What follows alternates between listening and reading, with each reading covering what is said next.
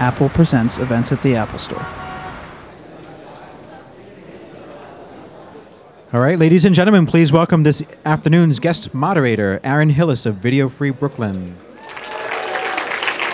Thank you, thank you, thank you. Um, wow, I can't believe uh, how many of you came out here just to see me. It's uh, very, very, very nice of you. Uh, well, obviously, uh, we're all here for uh, Ryan Gosling's directorial debut, Lost River. And before we bring out the man himself, thought we'd take a look at a trailer. What sort of work do you do?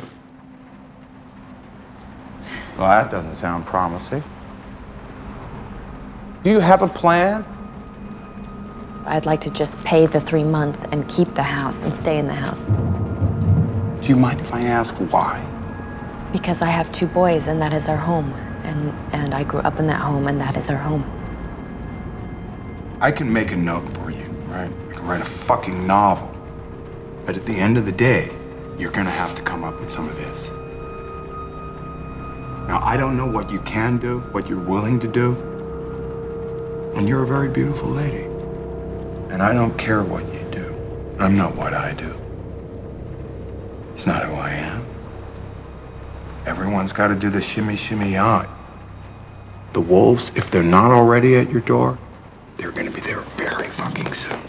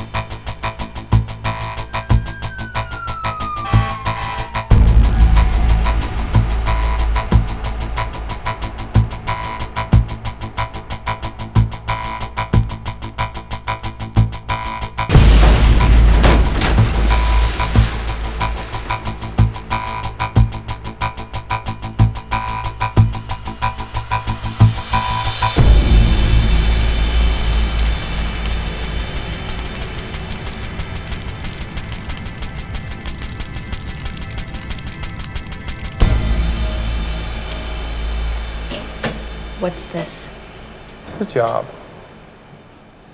Where is that? Well, it's closer and somewhere over the rainbow. Let's put it that way. I think you'll like it.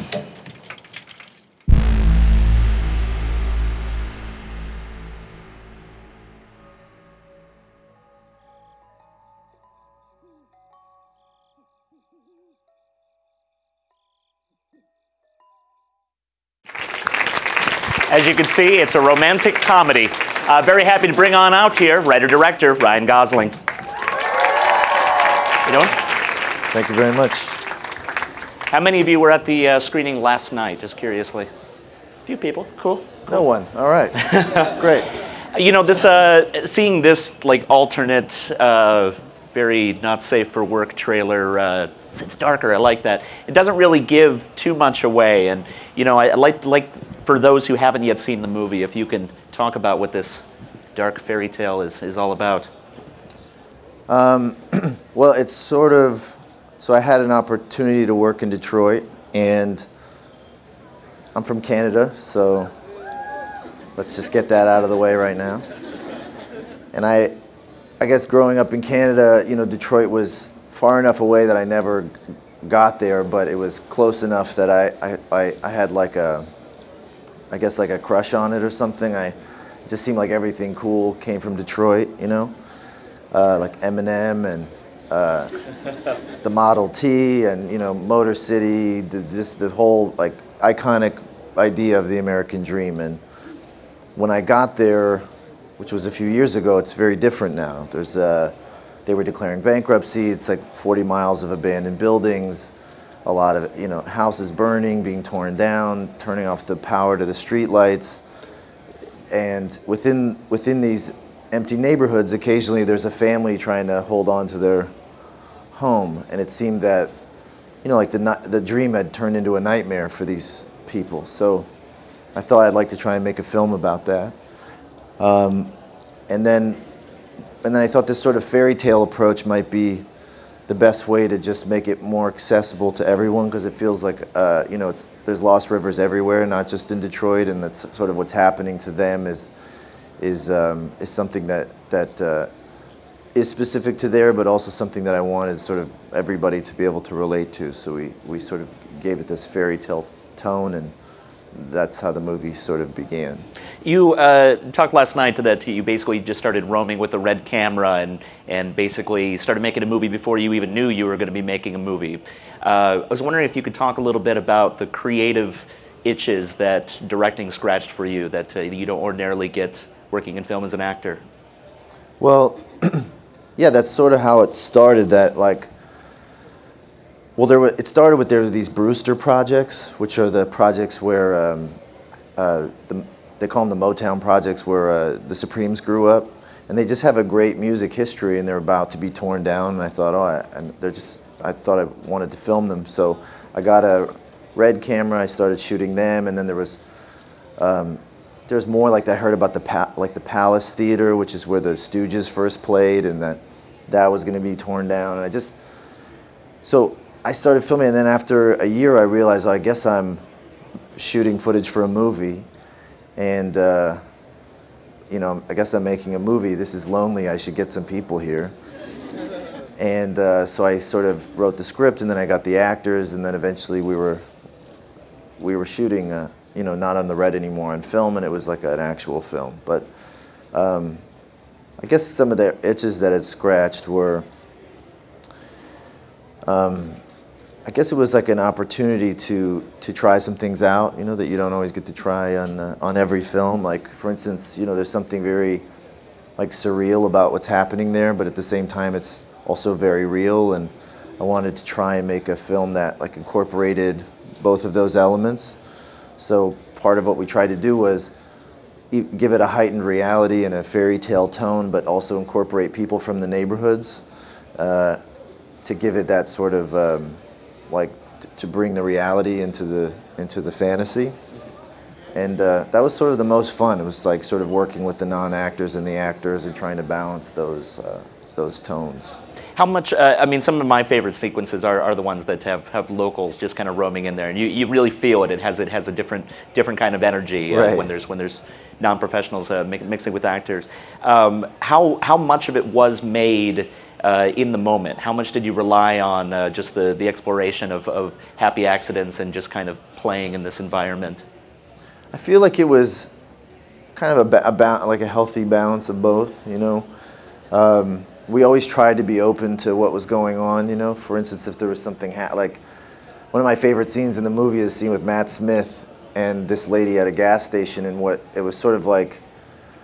You know, this gas station was the only gas station for for like ten blocks where we were shooting, and I think they were selling something else at the gas station. You know that like like people really wanted, you know, and uh, and they didn't care that we were making a movie. They just, you know, like had to get it.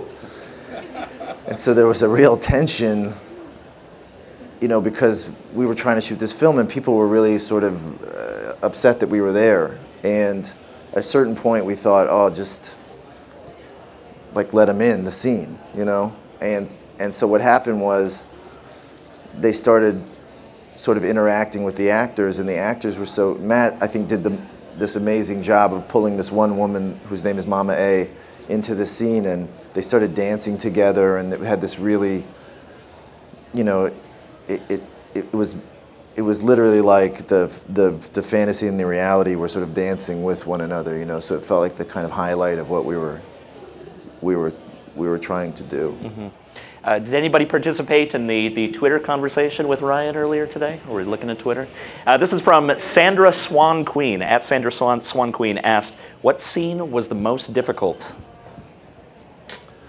Okay, well, it was the mo- it was scenes, and they were the most difficult, but they also ended up being sort of again some of my favorite scenes, which was that the kid that we hired in our movie, this kid Landon, who plays the little boy in the film, turns out he doesn't like the camera, and he would get very upset and run away from it when he saw it, which makes it you know difficult when you're trying to film the scene. But I, I loved him. He's such a special kid, and we thought like, how do we? So I remember seeing. Uh, on the making of the Animal Planet, how when they like guys would wait for months just to get a shot of the bird coming out of the nest. And I thought that's a long time to wait for a bird to come out of a nest, you know. But when you see that shot, you're like, God damn, that's a beautiful shot of that that bird coming out of the nest. So we adopted those tactics in a way. We sort of like put on long lenses and hid in the bushes. And uh, at one point, we hid under some laundry in the, in his room and you know, so, so we didn't make him nervous. You know, he was able to be natural, and and we ended up getting some of the most, you know, some of my favorite stuff in the film. He's just, it was kind of like what I heard it was like to work with Marlon Brando on Apocalypse Now. You know, that he would just come in and do what he was going to do and then leave.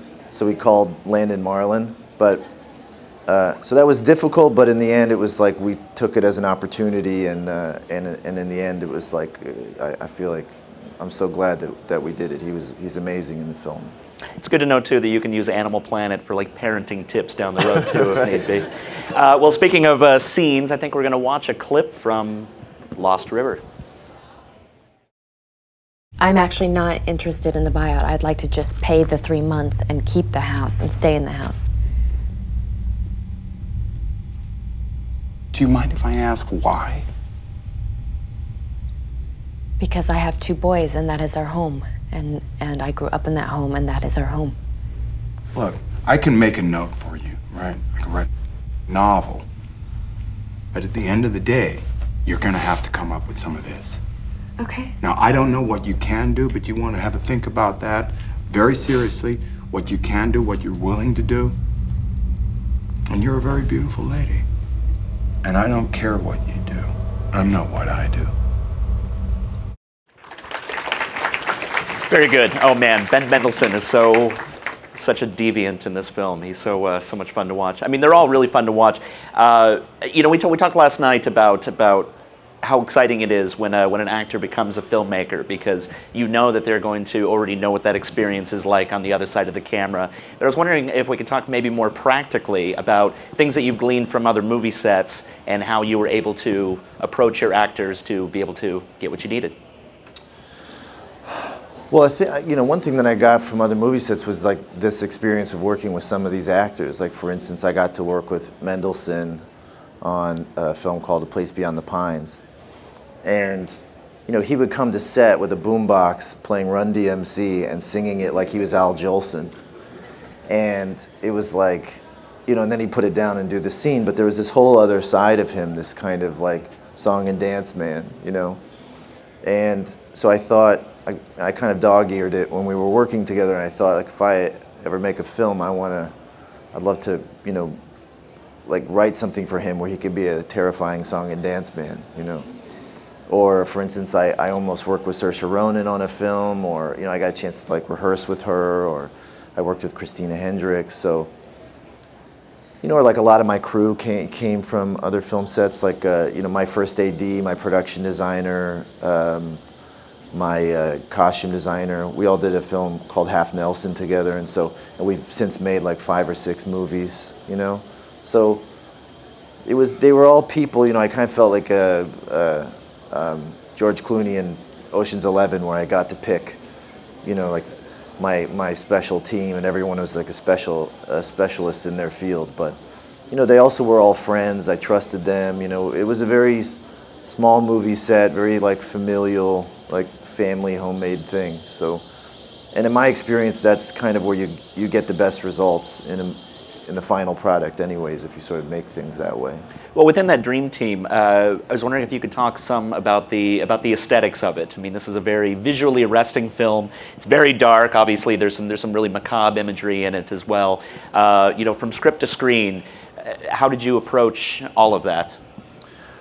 Well, I guess I kind of wanted to, uh, you know, uh, well, like when I first sent the script to my composer, he, uh, he a few hours later he texted me and he said, "Dark Goonies, cool." And I was like, okay, good. He, he gets it, you know. And I think that like Goonies and uh, those early Amblin movies, just like the whole '80s sensibility of films that I grew up on, like, like you won't see Howard the Duck as a direct reference in the movie, but I mean, there was something very Do experimental. you like Howard the Duck? It's I mean, it's haunting. Awesome.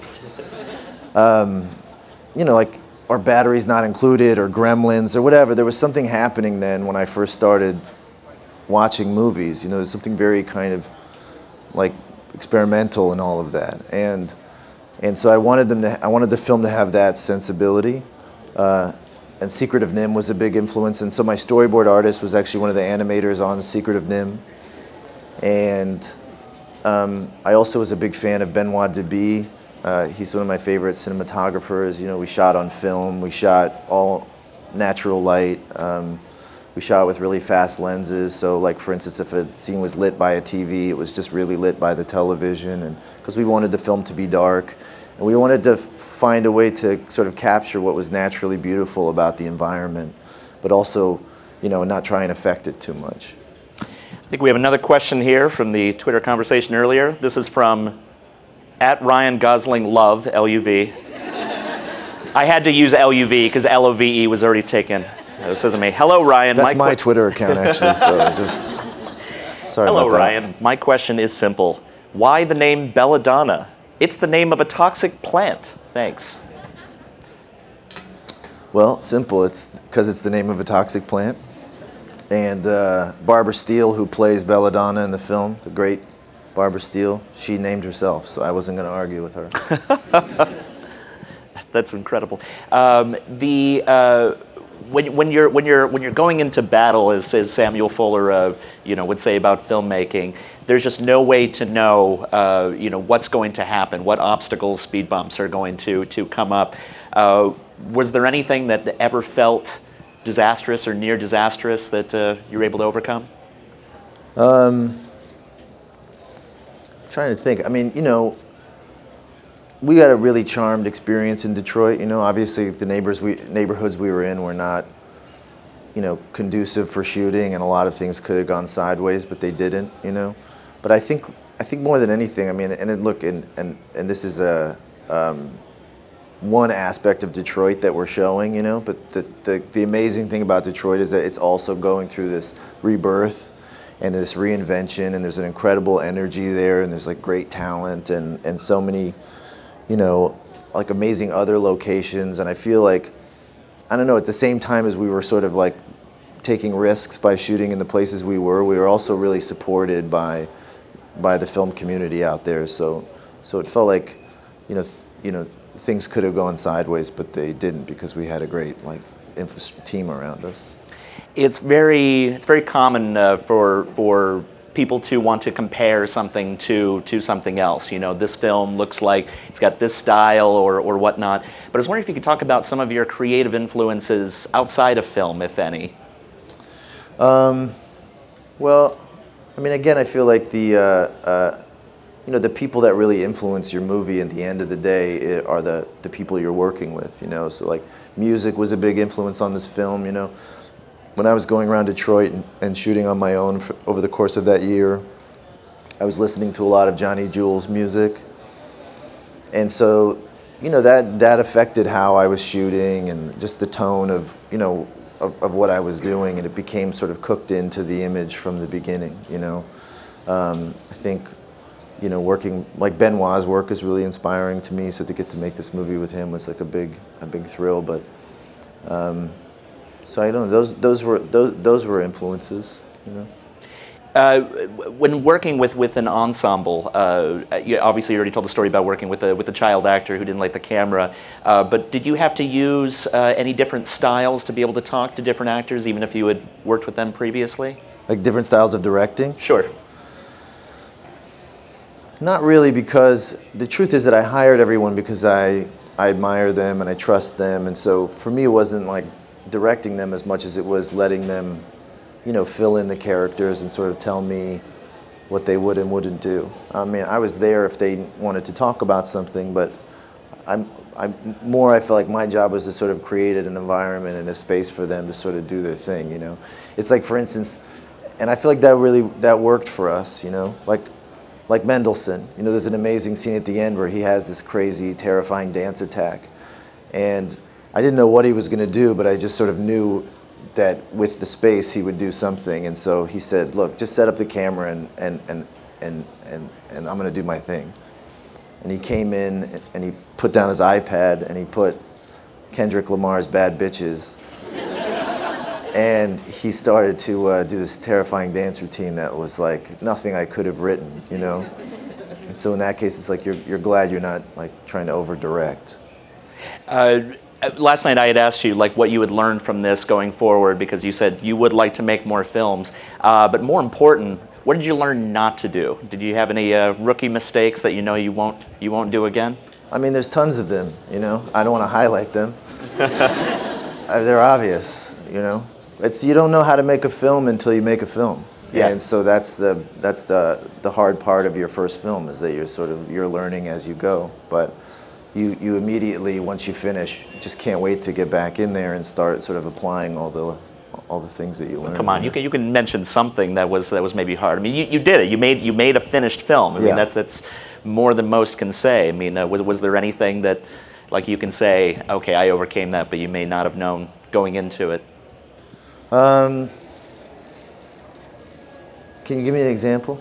I don't know, just something that um, when you're not sitting in the director's chair, when you only see Right. it from you know the other side of the camera, you may not know that a director has to do X, Y, and Z. Were, were there any of those things that? Well, I was surprised that there's so much acting involved in directing. You know, I mean, I was glad to have been an actor before because, you know, you're constantly acting like there's not a problem, but there's always a problem. You know, everything's always going wrong, and you're always acting like it's fine and it's a part of the plan. So, think an acting background is good in that. That was surprising.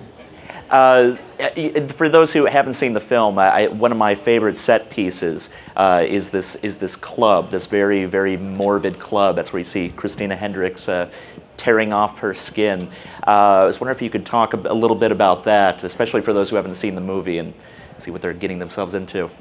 That's a club that's sort of based on the Grand Guignol, which is a um, was really like the birth of of horror and splatter cinema. You know, it was theater, but it was a place in the 20s in Paris where they would put on these murder shows, these hyper realistic sort of torture and murder shows, and and there was a whole scene at that time, like the Hell Cafe and the and the Death Tavern, and this really macabre, dark murder entertainment scene. And so we use that a lot. A lot of that as inspiration. The, the facade of the club that's on the posters is like is is, is like based on the the front of the Hell Cafe. Uh, writing, uh, you, you know, you already started shooting, so you, you kind of had a, a, a feel for, you know, you had your like your your, your lookbook uh, in in real time, uh, but sitting down to actually write a script was how how was that for you? Did it come naturally? Did you bang your head against the wall somewhere in between? Yeah, it's lonely, you know, and uh, you know, but the thing that you're hoping is that, you know, I guess I had been there over the course of the year, and I knew set pieces that I wanted to use. Like for instance, uh, like I shot one. The opening shot of the movie is this kind of a pan down from the ceiling to reveal this, this like dilapidated theater. That's the Palace Theater, I think, where where uh, I think it's called the Palace, but that that was the theater where um, you know the Stooges first played, and I knew that I wanted to someday go back and finish that shot where where the lead character would appear out of the hole in the stage, you know. and uh, which is another thing I learned from being there. That like a way that some people make money is they go around these empty buildings and they take all the copper and they strip these buildings of their of the metal and sell it. So I knew I wanted my lead character to do that, and I knew that I wanted him to come out of that stage, and that's how I wanted to meet him. So, so then, uh, and we did. A year later, we shot the. There's a year between those two shots in the movie, you know, but.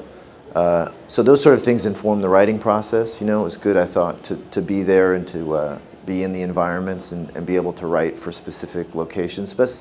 Also because I knew that some of them were going to be torn down, so we wanted to hustle and we wanted to shoot in them before they were gone. What were you looking for in, in the location scouting? I mean, this is a very different side of Detroit than I'm, I'm used to seeing in movies. I mean, I, I feel like the uh, you know the post-industrial squalor is, is certainly has a poetry to it, but there's still all this uh, the, the, the green, the overrun greenery and, and whatnot. I mean, what were what were some of the things that you that really uh, attracted you to, to want to put them on film? Well, I think it was like we wanted to find places that had a that had history, you know, even if we weren't going to sort of reveal that history in the movie, but that like you could feel that maybe, you know. For instance, like the movie also kind of starts with a guy named Skip, who um, who's really like a, a real version of what this movie's about, which is that he grew up on this street. He's now in his 50s, I think, and he's the only one left for for for blocks, you know. And he sort of wanders around in this street in a kind of a daze, you know. He feels like he it's for him. He he feels like it's you know, uh, he's in some kind of Twilight Zone episode or something. You know, being a kid was just yesterday, and he can he can tell you about you know everything that the way things used to be, you know, and who used to live there and what used to happen here. And when he's doing it, it almost becomes real. And there's like a, a weird a daze that he gets that they get into when they talk about their you know their neighborhoods and we wanted to try and capture that feeling you know? So so we were looking for locations like that for people like that for people that could kind of um, um, you know uh, you know also remembered the way that they were you know? So it wasn't just specifically like the um, the buildings it was also just like finding connections to those buildings. Uh, was there anything that you shot that you uh, were sad to see not make it into the final film? Like any anything that just did, didn't work in the cohesive whole? Misty and Holly. There was these two girls that were walking by when we were shooting, and they were talking about their cat Sagwa. He had just had babies. She had just had babies, and they were incredible. And I and I asked them to be in the movie, and they did this amazing scene where they talked about Sagwa, and then we met our lead character. It was another op- way to, to meet him, and. Uh, for the 15 cuts we tried to have them in the film but at the end of the day it just didn't it didn't it didn't it wasn't we had to focus on the story you know? But there were so many great people that we met that we tried to incorporate you know that that were just you know just we couldn't just didn't make the final cut but that hurt You mentioned that this is that, that you you got you got the band together. All your friends were working on this. People you've collaborated with. Uh, could you maybe talk about some of the some of the, the unsung heroes we haven't talked about? Uh, I really like the music, for instance, in, in the film. Thanks. Yeah, Johnny Jewel. Um, you know, I had um, I had a kind of Keyser Söze moment with him. I felt like Chazz Palminteri, and I realized that he was behind all these bands that I loved, and uh, you know, kind of uncredited. And uh, yeah, we worked together. You know, I was again like listening to a lot of his music while I was shooting, and uh, um, you know, he's he's. I think he does a beautiful job. You know, it, it has like that '80s sensibility, but it's like still, I think his own his own sound. Um, there was Do you a- listen to music when you're on set? we did on this on this film. You know, I uh, we we listened to. I, I would play the actors Johnny's music just to, you know, try and get them into the.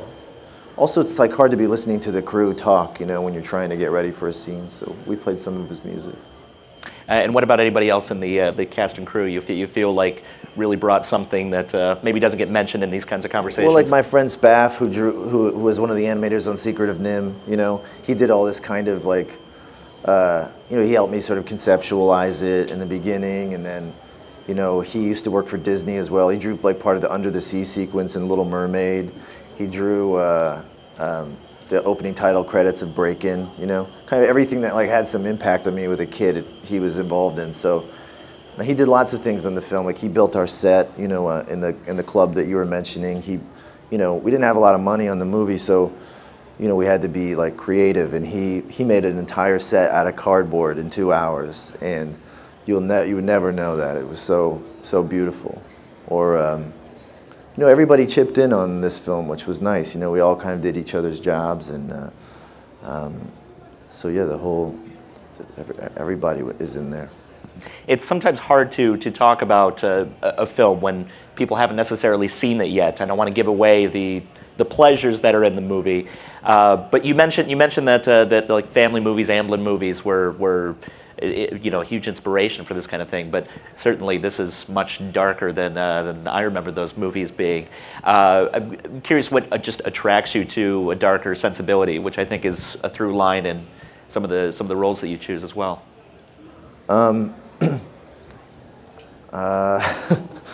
Well, you know, I guess we were just trying to, you know, because this movie wasn't an idea first and then sort of looking for a place to shoot it. And, you know, it wasn't like I felt like, oh, I'm going to direct now. It came from being there, it came from wanting to make something there.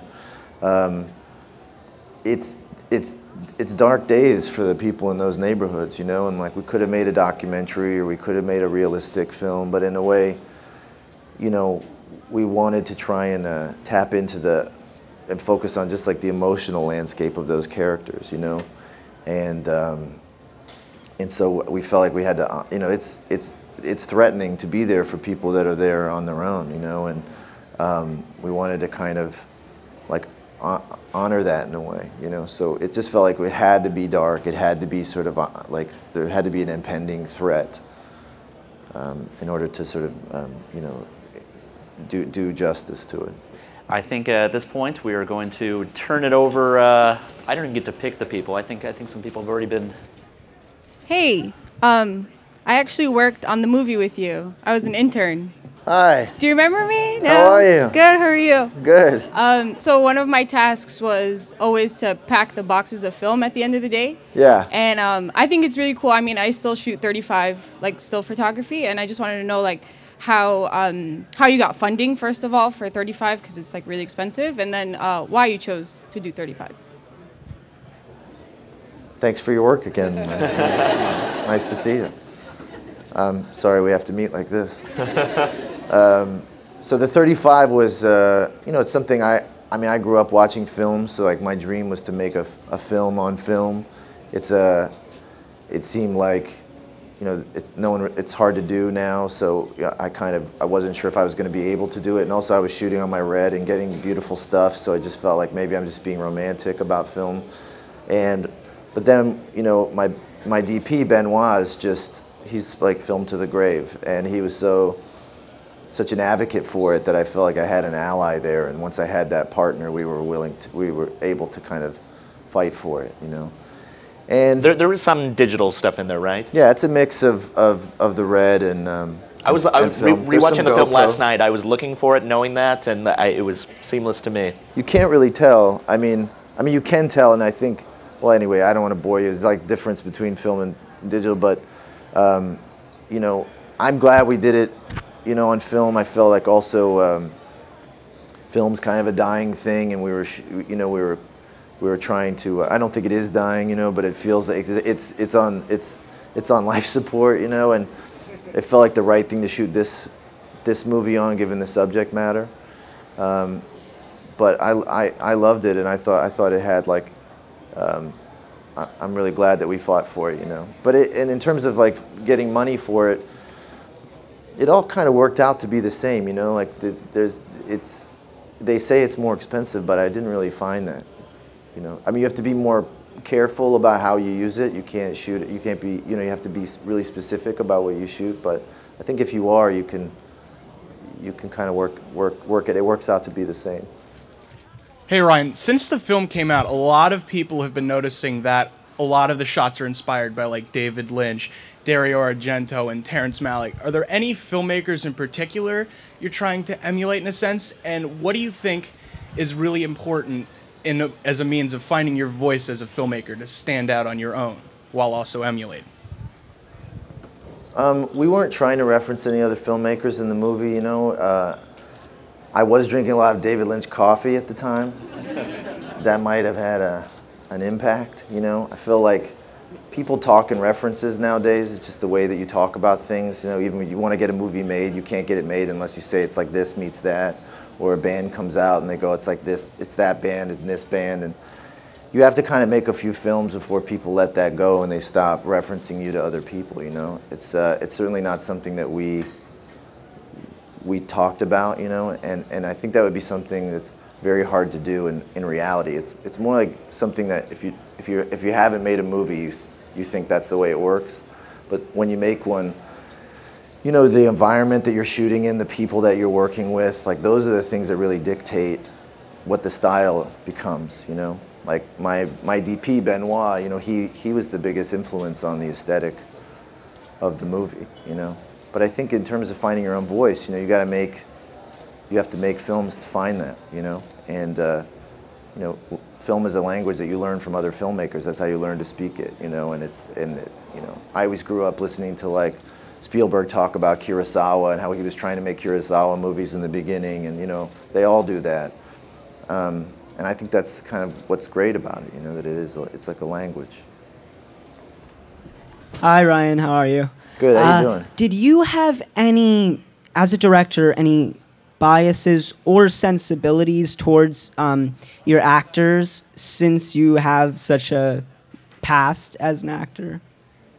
By, what do you mean by biases?